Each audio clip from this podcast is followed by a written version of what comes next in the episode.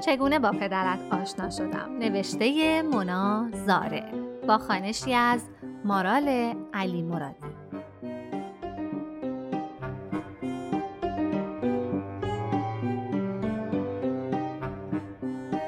قسمت 14، نامه شماره 14، شوهر مشاور.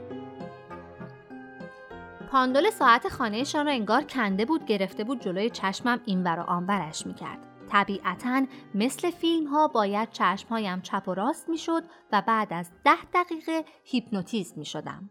اما من به خودش خیره شده بودم. داشتم به این فکر میکردم که ریش بزی از اینهایی که فقط زیر چانه در میآیند چقدر در قالتاق نشان دادن مردها نقش بسزایی دارد. مخصوصاً اگر مثل دکتر فرداد کت چرمی درجه 3 رنگ شتری هم بپوشند و احساس می‌کنی جز این که در سرشان است مال و ارث و ناموست را بالا بکشند کار دیگری در زندگی بلد نیستند. اما همین دکتر از روز اول مشاوره گفت لیاقتم بیشتر از این هاست که با دیوانه هایی مثل بهرام ازدواج کنم. جلسه های لیاقتیابی داشت زیاد طول می کشید. جلسه 75 بود که آن پاندول مسخره را جلویم تکان می داد و می گفت حالا همه لیاقت ها را که پیدا کردیم باید دفنش کنیم تا وارد فاز 3 درمان شویم. این را که گفت دستم را زدم زیر بساط هیپنوتیزمش و از جایم بلند شدم. دکتر قضیه را زیادی پیچیده کرده بود. من فقط یک عدد شوهر می‌خواستم که عصرها از سر کار بیاید خانه، جورابش را گوله کند، نشانه بگیرد توی ماشین لباسشویی و اشتباهی بیفتد توی سینک روی ظرف‌های شسته و دعوایمان شود که زندگیم بوی پوشک بچه و یک نواختی گرفته و چه غلطی کردم که شوهر کردم. دقیقاً همین حال چه غلطی کردم شوهر کردم را می‌خواستم. همین حال عجیب دست نیافتنی از شوهر زده شدن. تا از جایم بلند شدم با پیشانی افتاد روی زمین و صدای خروپوفش بلند شد. انگار کسی به دکتر فرداد یاد نداده بود وقتی آن ماسماسک را نیم ساعت جلوی چشم مشتری تکان می دهد خودش باید یک جای دیگر را نگاه کند و در برابر هر چپ و راست شدنی زرتی زودتر از مشتری بیهوش نشود. صورتش روی زمین مالیده شده بود و دهانش باز مانده بود و از دماغ یا دهانش صدای گربه پا به ماه در می آمد. کیفم را برداشتم تا از اتاقش بیرون بروم که با صدای خوابالودش گفت وایسا جلسه بعدی که میای. ریش بزی کمپشتش را که می دیدم به دلم می افتاد دیگر سر و کلم در مطبش پیدا نشود که روی زمین نشست و شروع کرد به تکان دادن خاک لباسهایش و گفت نمیشه که دیای عزیزم، حیف نیست دیای با این همه مشکل روانی. بعضی ها روانی صدایم می کردن اما من فکر می کردم روانی یعنی همان با نمک و اگر 2 بار باعث طلاق مامان و بابا شدم تا خانه هیجان بگیرد نمک ریختم. دوباره روی صندلیم نشستم. خیز برداشت سمت میزش و ادامه داد جلسه بعدی فردا اما در کافی شاپ.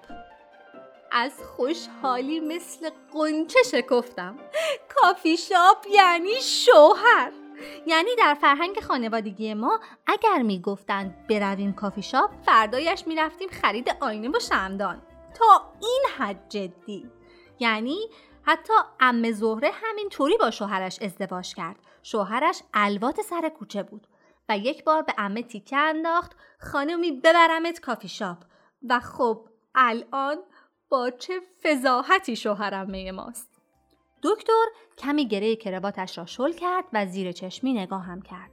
آویزک هیپنوتیزمش را در جیبم گذاشتم و بلند شدم و روبرویش ایستادم و گفتم یعنی ازدواج دیگه؟ چانه‌اش را خاراند و دهنش را کج و کوله کرد. سرم را جلوتر بردم و دوباره پرسیدم ازدواج دیگه؟